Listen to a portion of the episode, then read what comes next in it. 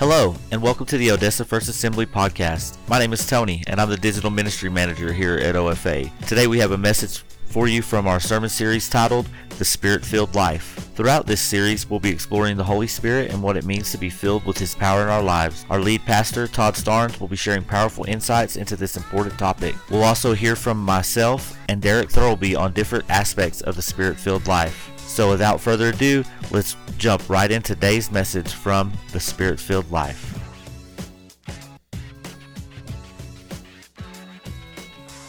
or South America or North America or Australia, Lord, every continent on this planet, God, needs to hear the gospel.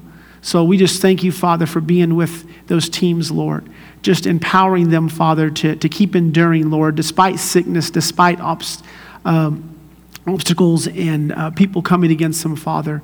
Lord, that you would surely empower them Lord, to preach the gospel, Lord, to, to make long term relationships, God, to make connections, Lord. That's not just a one time event, but Lord, it's an ongoing relationship, Lord, that you're doing in their hearts. And Lord, touch these, these uh, teenagers' lives, Lord, that went with them, Father, Lord, that they just have a seed planted inside of them to be hungry for ministry, to be hungry to share the gospel, Lord, and to obey what you've told us to do, Father, in the Great Commission, Lord.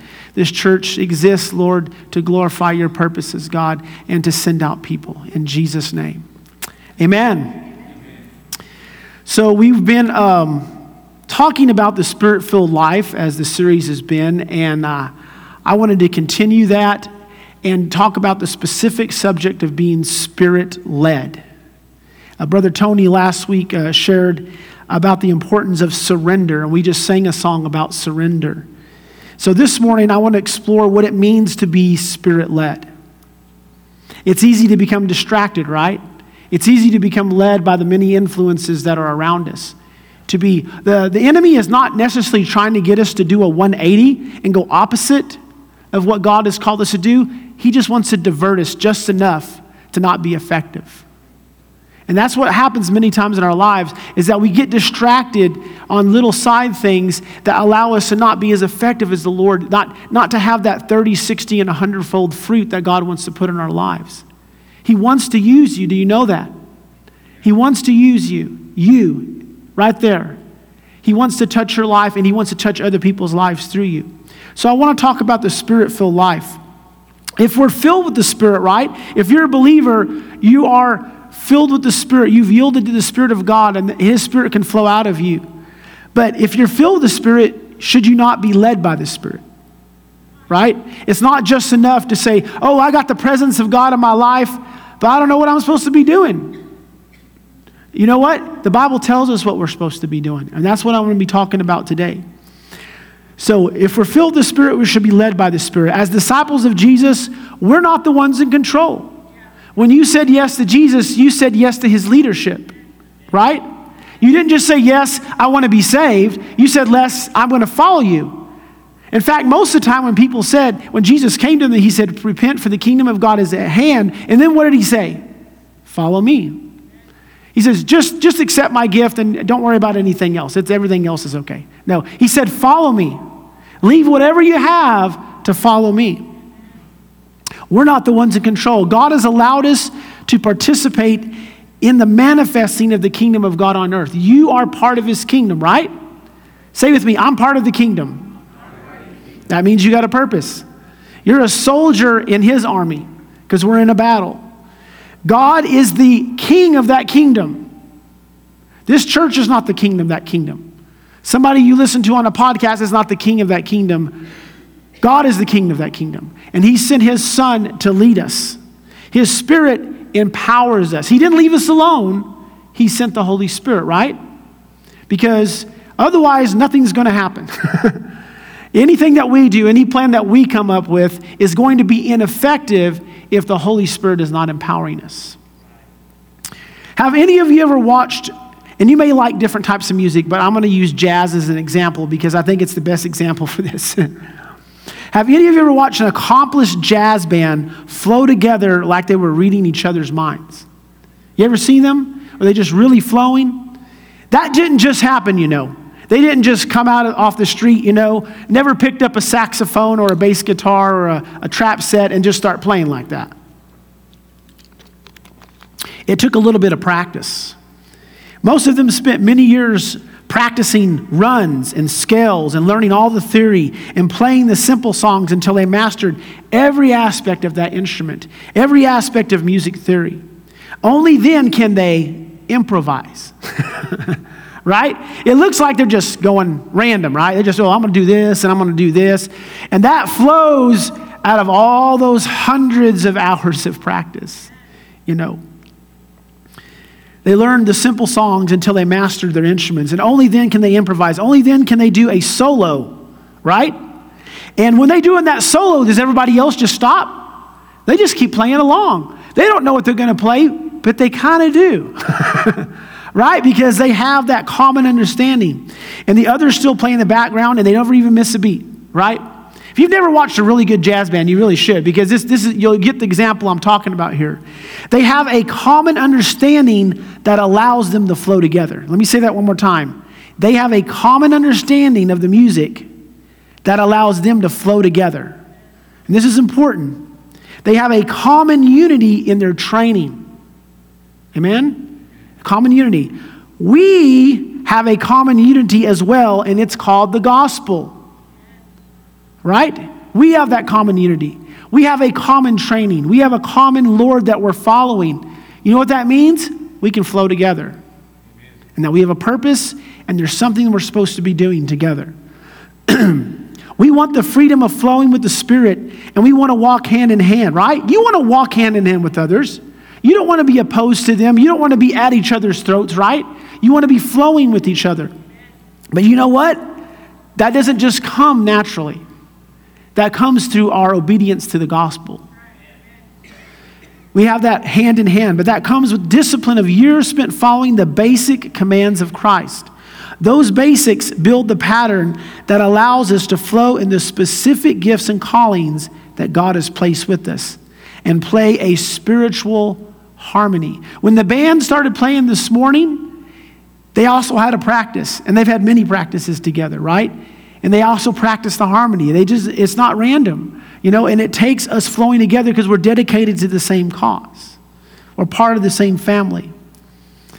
It also allows us to flow together with each other because we are in Christ together, following the directives of the gospel. Did you know that there are directives, that there are commands in the gospel? And they're not optional.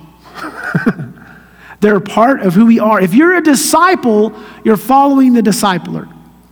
The gospel is our foundation for unity and being spirit led. See, being spirit led is not just God just trying to give you a plan for your life. Being spirit led is based upon obedience to the gospel. Do you get what I'm saying here? That there is something that we really are supposed to be doing as believers. So, what do we mean when we say the basic commands of the gospel? What does the gospel mean? In its most simplest form, it means good news, a good proclamation. It's a good plan that we have to follow. We only have to look at the life of Jesus and see what he did, taught, emphasized. Almost every scripture I'm going to be telling you today is just out of the Gospels. I'm not even talking about the rest of the New Testament or the Old Testament and the revelations that are shown to us there. I'm just talking about the simple things that Jesus said and did in the gospel if we start there. Um, reading and studying for yourself, the Bible does say if you uh, that we should be good uh, in, in 2 Timothy 2:15 that we should be workmen that need not to be shamed, right?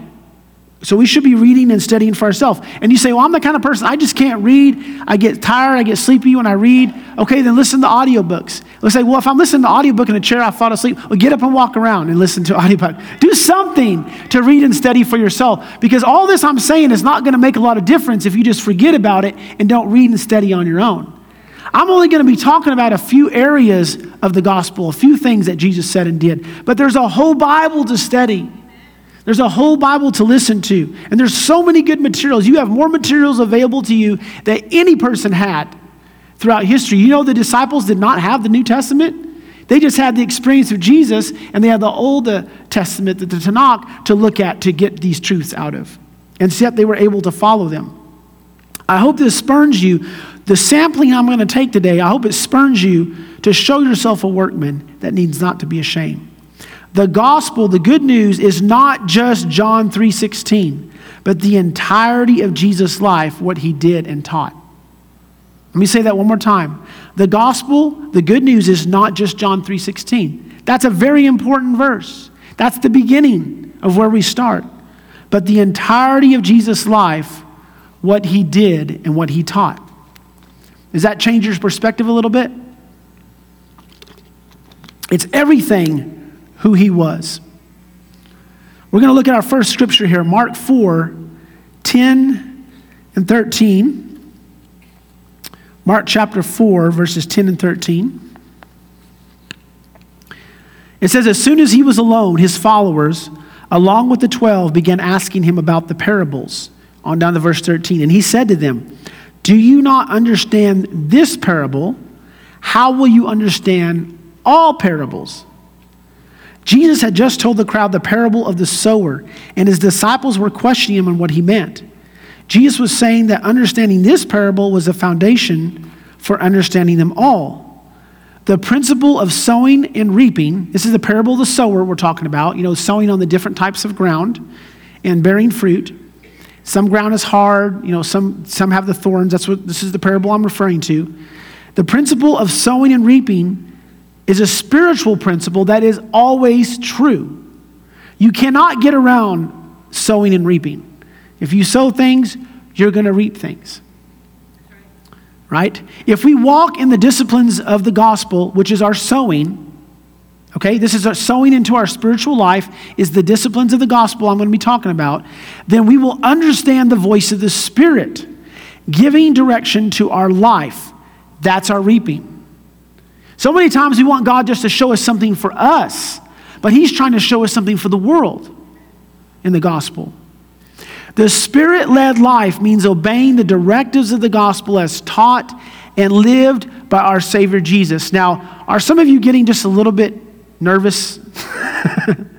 are you starting to feel a little bit of tension inside of you? Because that's the Holy Spirit speaking to us. Because we have ignored many of these directives. We really have. I've done it in my own life.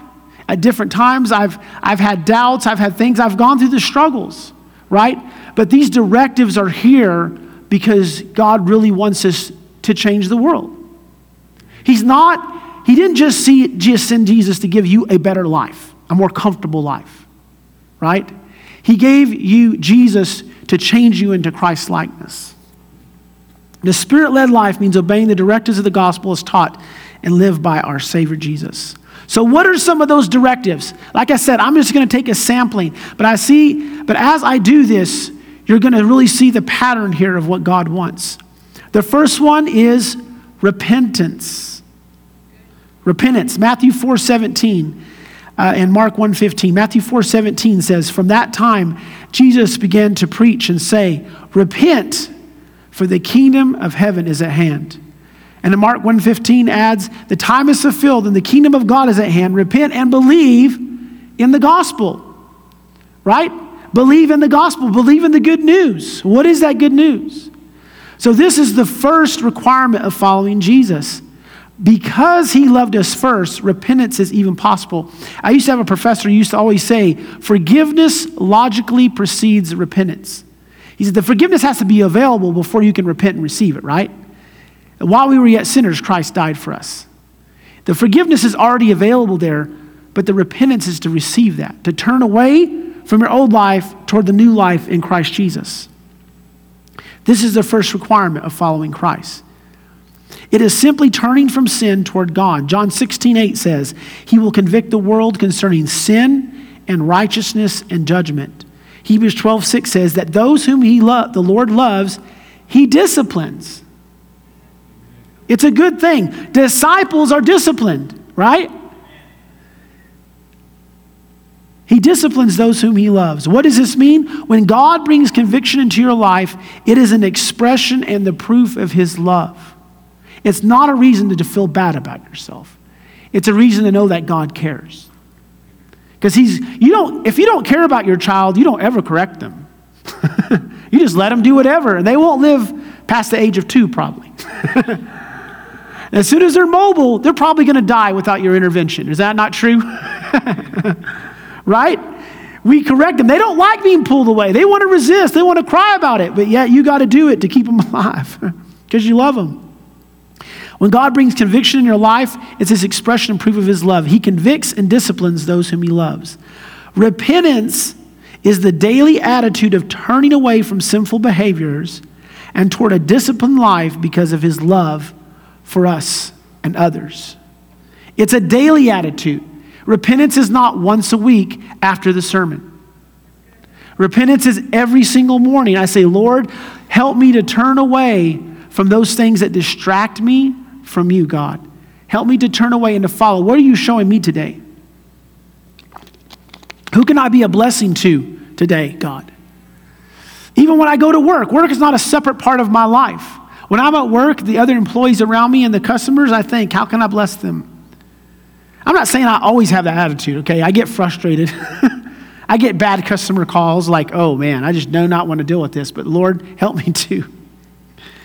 It's that process is the beginning of living in the kingdom of God. When others see our response to conviction, see how you respond to conviction encourages others, right? When others see our response to conviction to change our life, that encourages them to desire the same change and have faith that God loves them also. When they see you respond to conviction, that encourages them. You're not just convicted for yourself, it's for the sake of others as well. That is the first directive, without which, that was the first thing that Jesus said, right? The first part of his mission. If you don't have that in line, nothing else is going to change in your life. If you're resisting his conviction, nothing's going to change. In fact, it's going to get worse. the more you resist it, the worse its things are going to be for you. So it's the first directive. Nothing changes without repentance. And if we are the same person we were a year ago, we've been resisting God's conviction.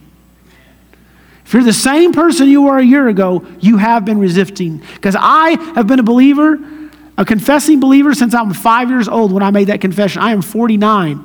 And I can tell you, I'm not the same person I was a year ago. I'm not. I can see that things in my life. Sometimes I go backwards, sometimes I go forwards, right? But I can see that the Lord does not let me off. He doesn't say, when you were a Christian for 30 years, you've got it figured out. I'm going to stop speaking to you. No, He keeps speaking to me. He keeps convicting me, and I need to keep responding to that conviction until Jesus comes, right? When do I stop? You don't stop until Jesus comes. We don't want to resist the conviction of the Lord. The second directive is forgiveness and reconciliation. Forgiveness and reconciliation. Matthew 6 14. For if I forgive others, for if you, sorry, if, you're, if you forgive others their transgressions, your heavenly Father will also forgive you. Matthew 5 23 through 24 says, Therefore, if you are presenting your offering at the altar, and there, here remember that your brother has something against you, not that you have something against him, right? That your brother has something against you. Leave your offering there before the altar and go. First be reconciled to your brother and then come and present your offering. Now, he's talking about the literal offering going to the temple. He says, if you're on your way to the temple and you remember that there's a, something between you and your brother that he has against you, you should at least seek to reconcile that, re- that relationship. Then you can come and present your offering.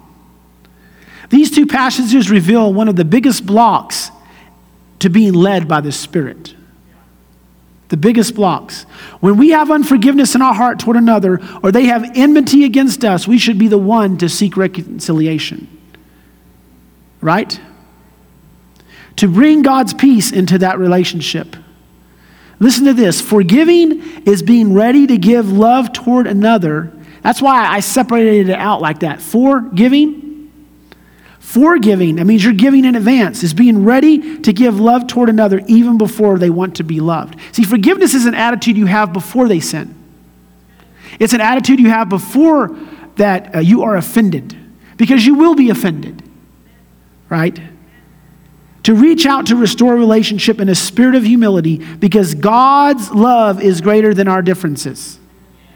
God's love is greater than your differences.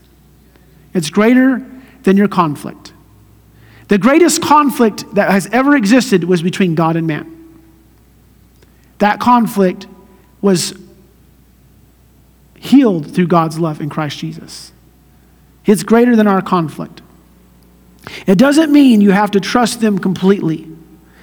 And all consequences are being removed. It doesn't mean that, that you, you have to just give them your total trust, okay? I'm not saying that. It means that you're willing to be a facilitator in the restoration process and there must be fruit, right? You got to see fruit in their lives. If somebody, if I had a, an employee steal $10,000, that doesn't mean, I forget about it, you know, don't worry about it.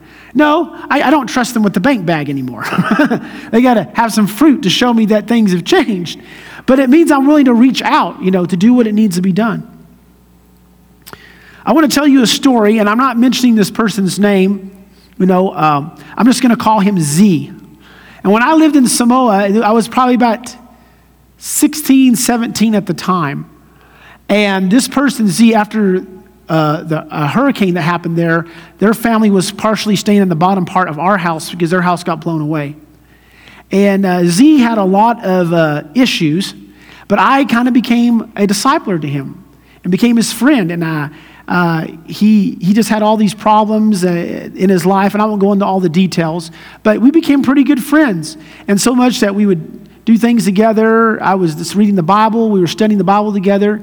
But he, with these issues he had in his life, he decided to, to betray me and my family. And he stole from us, and he lied to us, and he did some things that I'm not even going to mention that had to do with some family members.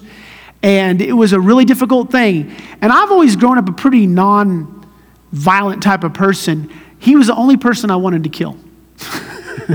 I did. I thought about it. He's by the ocean. I can go push him in the blowhole. We'll never see him again, you know. and he threatened my life as well. It, was, it wasn't just one thing. Because we, I, am the one who caught him in his, in his lies and stuff. And I, I found out what he was doing and there was a big reconciliation. And I, well, there wasn't a reconciliation yet, but there was a big confrontation and all that. And I, I said, Lord, and then one day I was praying, and said, the Lord said, You have to forgive him. He says, I have forgiven you so much more. I've forgiven you so much more. And I was like, Am I really that bad? I mean, what he's done is pretty bad, Lord. I mean, it's probably worthy of death. But the Lord just kept speaking to me, and I was like, you know, I'm going to set. I mean, I was to the point, I was actually carrying a knife on me to, you know, nothing wrong with carrying a knife, but for the purpose of if something happened. And it was a big deal. And, and the Lord just said, You need to offer. And you know what ended up happening? He had to go away. And then one day he calls us. He had overdosed. My dad and I ended up getting him and taking him to the hospital, having his stomach pumped. And all these things different happened, and then the Lord started working on him again. And he started yelling. And we ended up going to DTS together, discipleship training school, which my, my daughter just went to. And I spent you know, six months with this guy away from everybody else. And on that DTS, he had several fallbacks because of all his issues. But he eventually came out of the program serving God. you know, and I, I just remember it was such a hard thing. If I would ever write a chapter, a bio autobiography, I'd have a chapter named after this person because of all the things that I went through. But I learned about forgiveness with Z. I really learned about forgiveness because it's one thing to say, oh, yeah, I'm going to forgive somebody, but it's another thing to say when they've done such really, really evil things to you that you actually do it. And I don't feel any resentment at all. God actually took it out of my heart. But it was a period, it was a process of months for that to happen. And so, rec- forgiveness and reconciliation is so important. God took it all away as I realized my own sinfulness toward others. Unforgiveness will also block healing and blessing in your life. Because you cannot receive from God when you're holding on to sin. You cannot. That is a form of pride. When you hold on to sin, you're saying, God, my resentment, my holding on to this is more important than my relationship with you. That's, what, that's what's happening with pride and unforgiveness. It's just a form of pride. But God gives grace to the humble, but who does He oppose? The proud. He opposes the proud, but He gives grace to the humble. So the first one was repentance, the second one was forgiveness and reconciliation. The third directive is servant leadership. And these are not really in any important order, it's just that I just want you to, to, to see what Jesus was speaking to us. Servant leadership in Mark 9:35. It says, sitting down, he called the twelve and said to them, If anyone wants to be first, He shall be last of all and a servant of all. And again in Matthew 10, 20, 25, uh, I'm sorry, Matthew 20, 25 to 26. Jesus called them to himself and said, You know that the rulers of the Gentiles lord it over them, and their great men exercise authority over them. It is not this way among you, but whoever wishes to be great among you shall be what? Your servant. Not just leadership, servant leadership. Jesus washed the disciples' feet to demonstrate this as well. This principle does not just apply to the church, but how we relate to our families and even the workplace. If you are the head in your particular department, it doesn't mean that you're the boss in a way that means you're just trying to control people, you know, to every little aspect. You're going to lead by example as well. You can apply that to your work. You can apply that to your employment. You can apply that to your family. If you're the head of your household, it means that you still serve. Even if it's your own children, even if it's your, spouse, you're still going to do things. Maybe, you know, maybe you took out the trash and washed the dishes and they're just not up to it and you sweep the floor as well. That's okay. You keep serving even when uh, it, it is not uh, comfortable to do so, even when you think they should be doing it. The way Jesus lived applies to every facet of our lives. Each truth of the gospel strikes at the heart of self accomplishment and human pride. Each of these truths, being a servant to all, includes our enemies who Jesus said to love. If you see an activist out there and they're in the hot sun and they stand for something that you don't agree with, it doesn't mean you shouldn't give them some water. Right? If you see people, you know, that come against you, it doesn't mean that you shouldn't try to bless them. God will use that. The next one is enduring prayer. Luke 18, verse 1.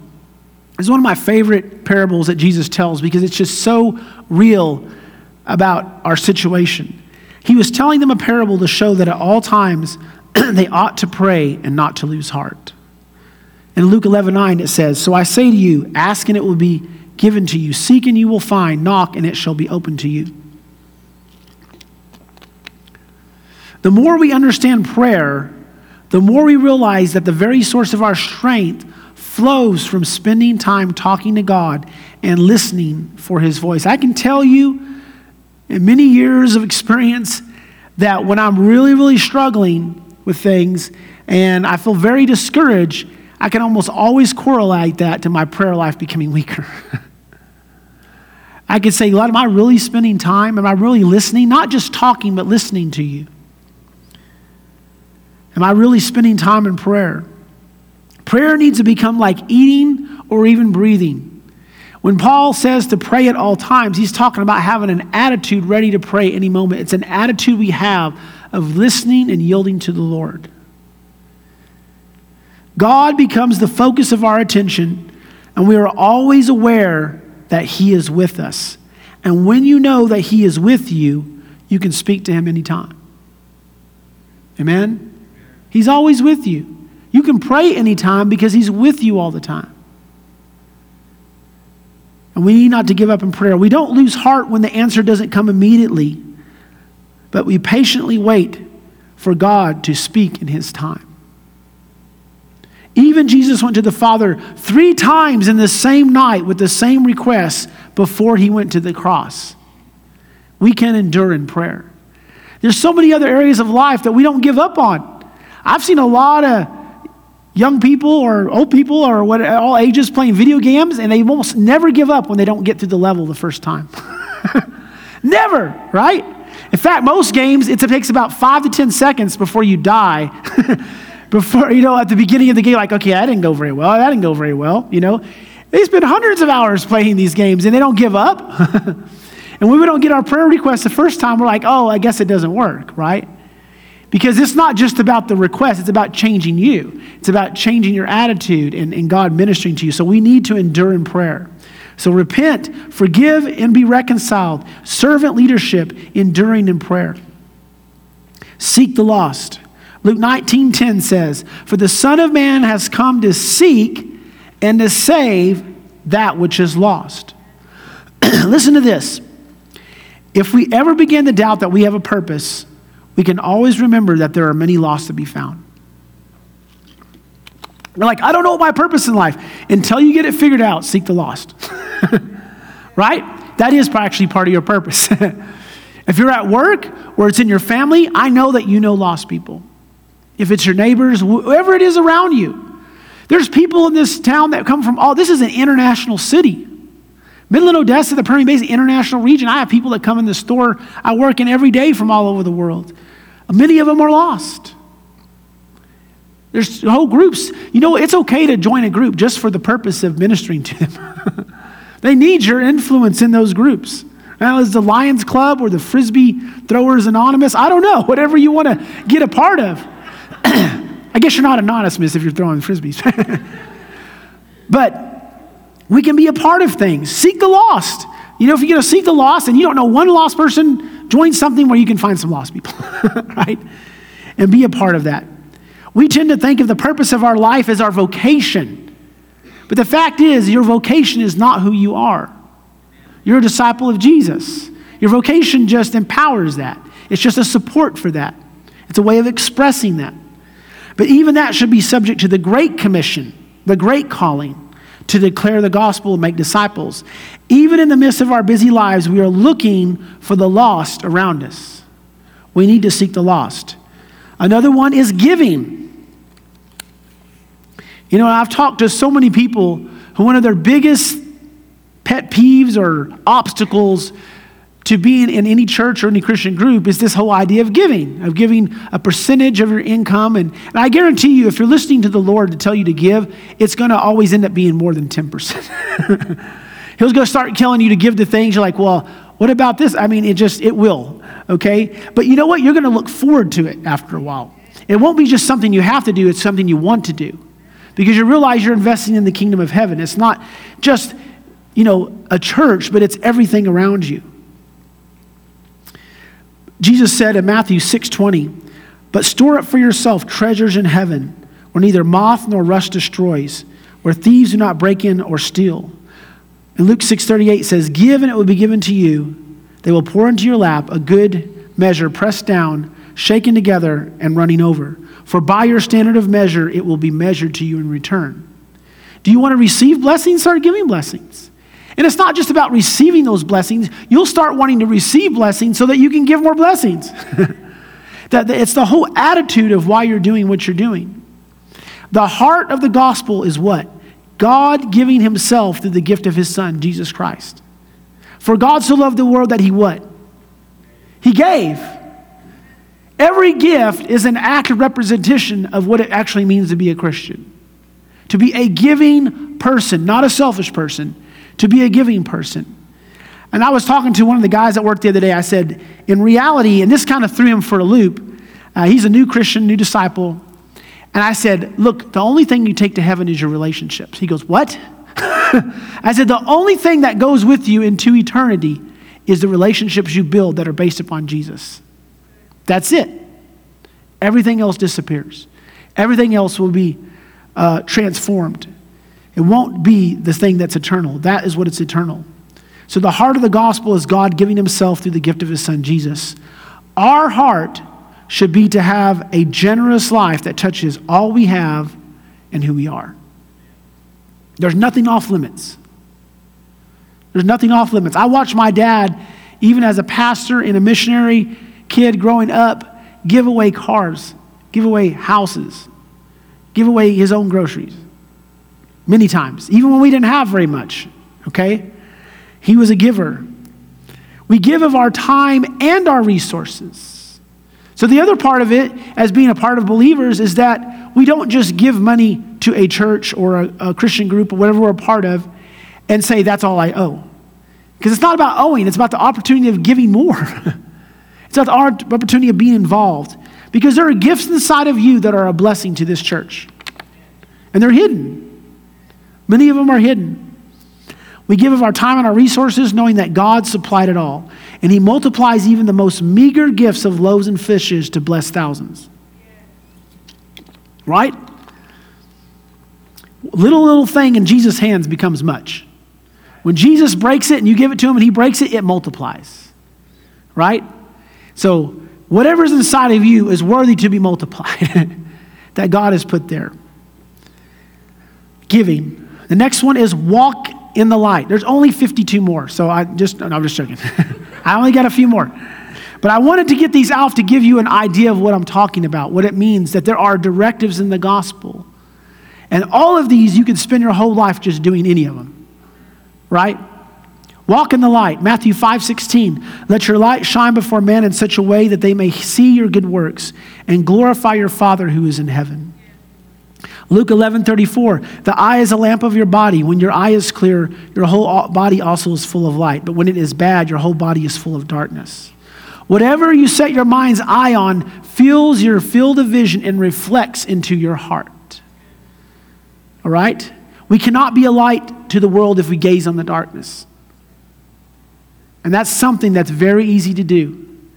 Every piece of entertainment, every things that happen in the government, things happening around the world, if we start focusing and gazing on the darkness, we're not going to reflect the light.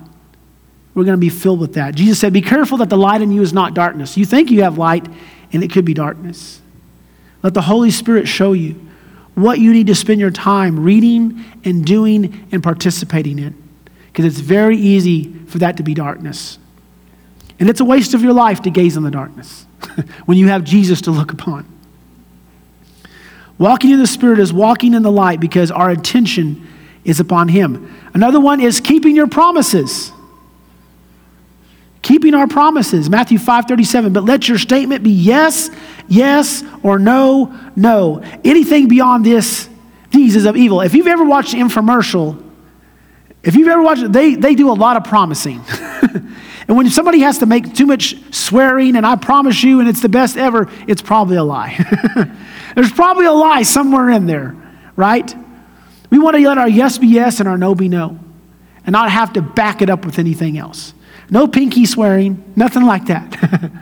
Just let your yes be yes and your no be. We speak simply and truthfully, not embellishing or subtracting our words to influence people. Because that's really what you're doing when you keep adding stuff to it. Is you're just trying to influence somebody for your own use. There's never a need to bend the truth or make promises we can't keep. If you make a promise, keep it. There was a whole man's movement called Promise Keepers. if you make a promise, keep it. Speak honestly. Now I'm going to throw in one here that, you're, you're, that a lot of people aren't going to like, but I'm going to do it anyway. Good citizens. What did Jesus say? Matthew 22, 17 through 21. Tell us then, what do you think? Is it lawful to give a poll tax to Caesar or not? And they said to him, This belonged to Caesar's in verse 21. Then he said to them, Render to Caesar the things that are Caesar's, and to God the things that are God's. This is one that we don't like to hear. We avoid paying taxes because we question how it will be used. We're like, they're just going to use the money wrong anyway, right? But Christians should be the best citizens, not meaning that we go along with laws that oppose the gospel, okay? I'm not saying you to obey the law, disobey the law, I mean, to obey it if it's against the gospel. But that we honor those in authority even when we disagree with their ways. Did Jesus agree with everything that Caesar did? Obviously not. he was not a good man in many, many ways. Jesus obviously did not support everything Caesar did or that even the temple, his own temple, did. He didn't agree. That's why he went over there and overturned it. There's times to take action, I understand. But he paid taxes to both of them. Paid taxes to Caesar, and he paid taxes to the temple, even though he was the Son of God. This doesn't just apply to money, but it's our time. If you get called up for jury, jury duty, serve. All right? It might be an opportunity to witness to a lot of lost people in that jury. It might be an opportunity to show God's kingdom and righteousness in your actions and in your judgments. Do it. Volunteer. Vote. Join local boards of schools. Be a part of things. You know what? We have examples in the Bible of this. I'm just going to mention two names Daniel and Joseph. Both of them were in politics. Both of them were in the government, and they even worked for the government. But we remember to give God what belongs to Him. Give Caesar what belongs to Caesar, give God what belongs to God. So a Christian follower should be a good citizen. All right? Should be one who follows. This next one is very important and dear to my wife and I. It's prioritize children. Luke 18 16. Jesus called them together, saying, Permit the children to come to me, and do not hinder them, for the kingdom of God belongs to such as these. The kingdom of God belongs to those kids back in children's church right now. The kingdom of God belongs to the youth. The kingdom of God belongs to the kids riding their bicycle. Well, they don't do much bike riding nowadays, or making noise, playing hoops in the middle of the street at 10 o'clock at night, whatever. It belongs to them. God wants to touch them. It's natural for most parents to look out for their children, right? But do we care about the children of others? God has given them the kingdom, and they are the future leaders of this church. The one ministry most churches have the most difficult time filling, even more than the sound booth, is children's ministry. right? There, there, there, wasn't sound booths back in Jesus' day, but, right? But a lot of people didn't want to hang out with the kids. But you know what? They need your love, they need your experience, and prioritize children's ministry is important. In 30 years, this is the next leaders, right? of this, of this church, of this ministry, of every ministry. Notice that any one of these directives can be a focus for a lifetime, like I said. There are actually many more commands of Jesus in the Gospels, many more things he talked about, not even counting the rest of the New Testament and the Old Testament as well.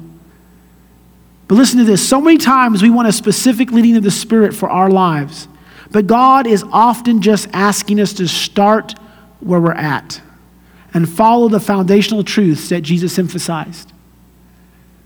We're like, God, I just want you to show me specifically what I'm. I don't want to start until you show me specifically. You know what? Just do the general things. and that's what I'm really trying to get at today. Is there's so much here.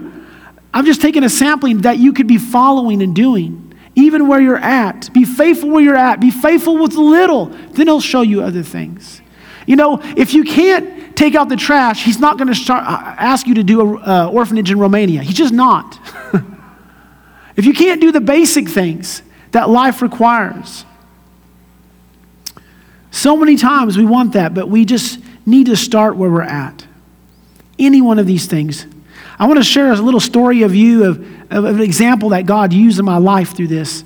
I was trying to figure out where I was going to go finish my, my college in uh, my bachelor's degree. And I had these three different colleges kind of narrowed down, but I didn't know which one to go to. As I was living in Washington State at the time. And I was like, Lord, I'm gonna, I had to make a decision by the, like the next day. Like it was like the final weekend. I had to have a decision by like Monday. And I was like, Lord, I have to know that these semesters are gonna start. I gotta figure out which one you want me to go to. And I was just completely focused on this.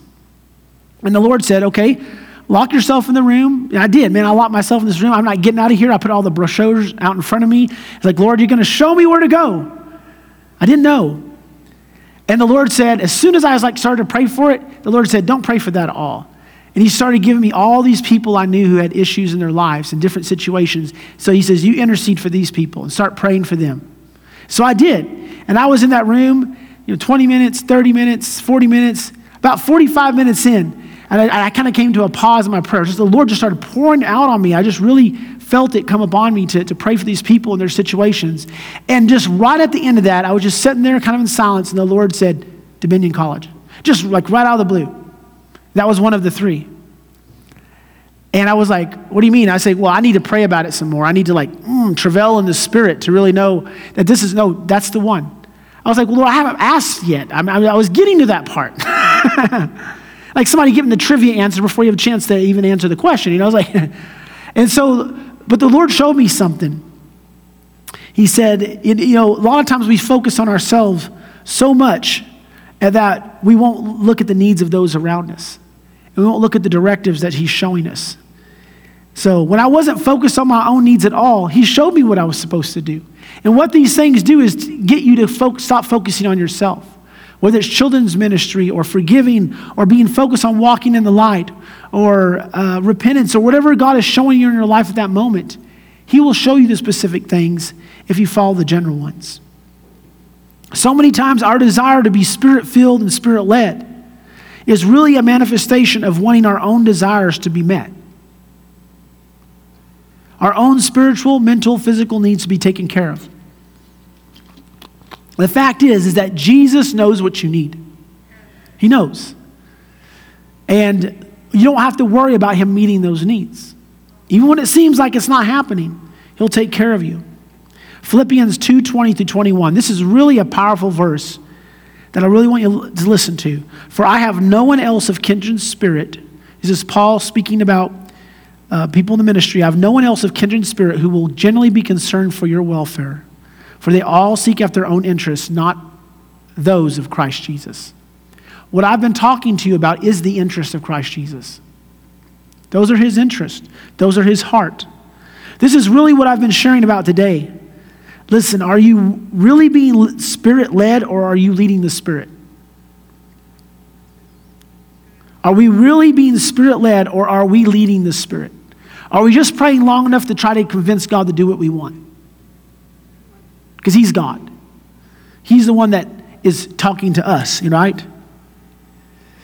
All of these are just examples of interests of Christ Jesus. What is He passionate for? He gave us the Great Commission to go out into the world and make disciples of all the nations.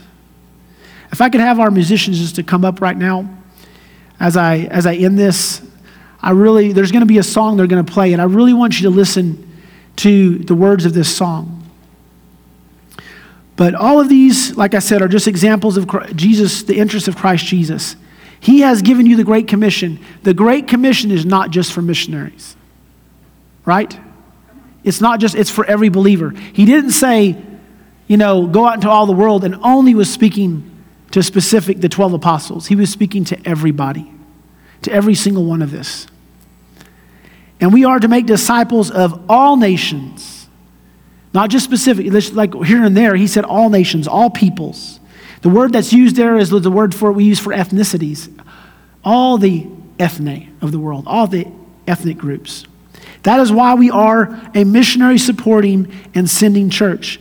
What's the purpose of your life? You ever ask yourself that question? Especially on a, on a tough day?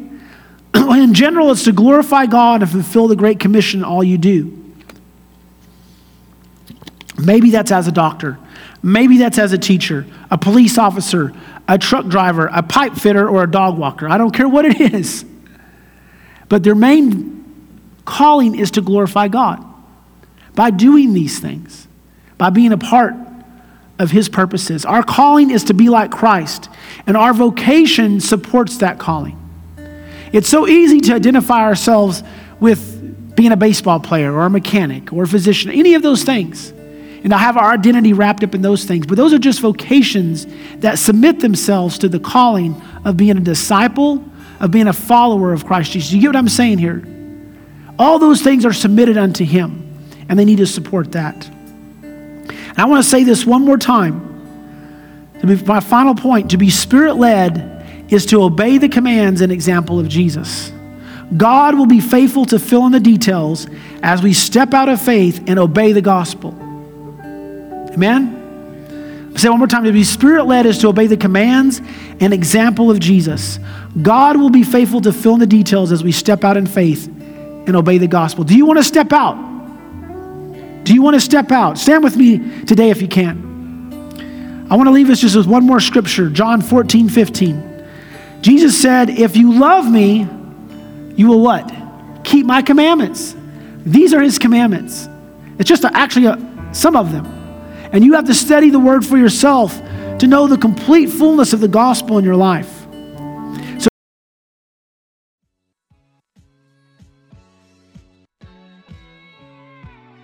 Thanks for tuning in to the Odessa First Assembly podcast. If you've enjoyed today's message, be sure to subscribe to our podcast on your favorite platform so you never miss an episode. You can also follow us on social media for updates and inspirational content throughout the week. Find us on Facebook, Instagram, TikTok, and YouTube at Odessa First AG.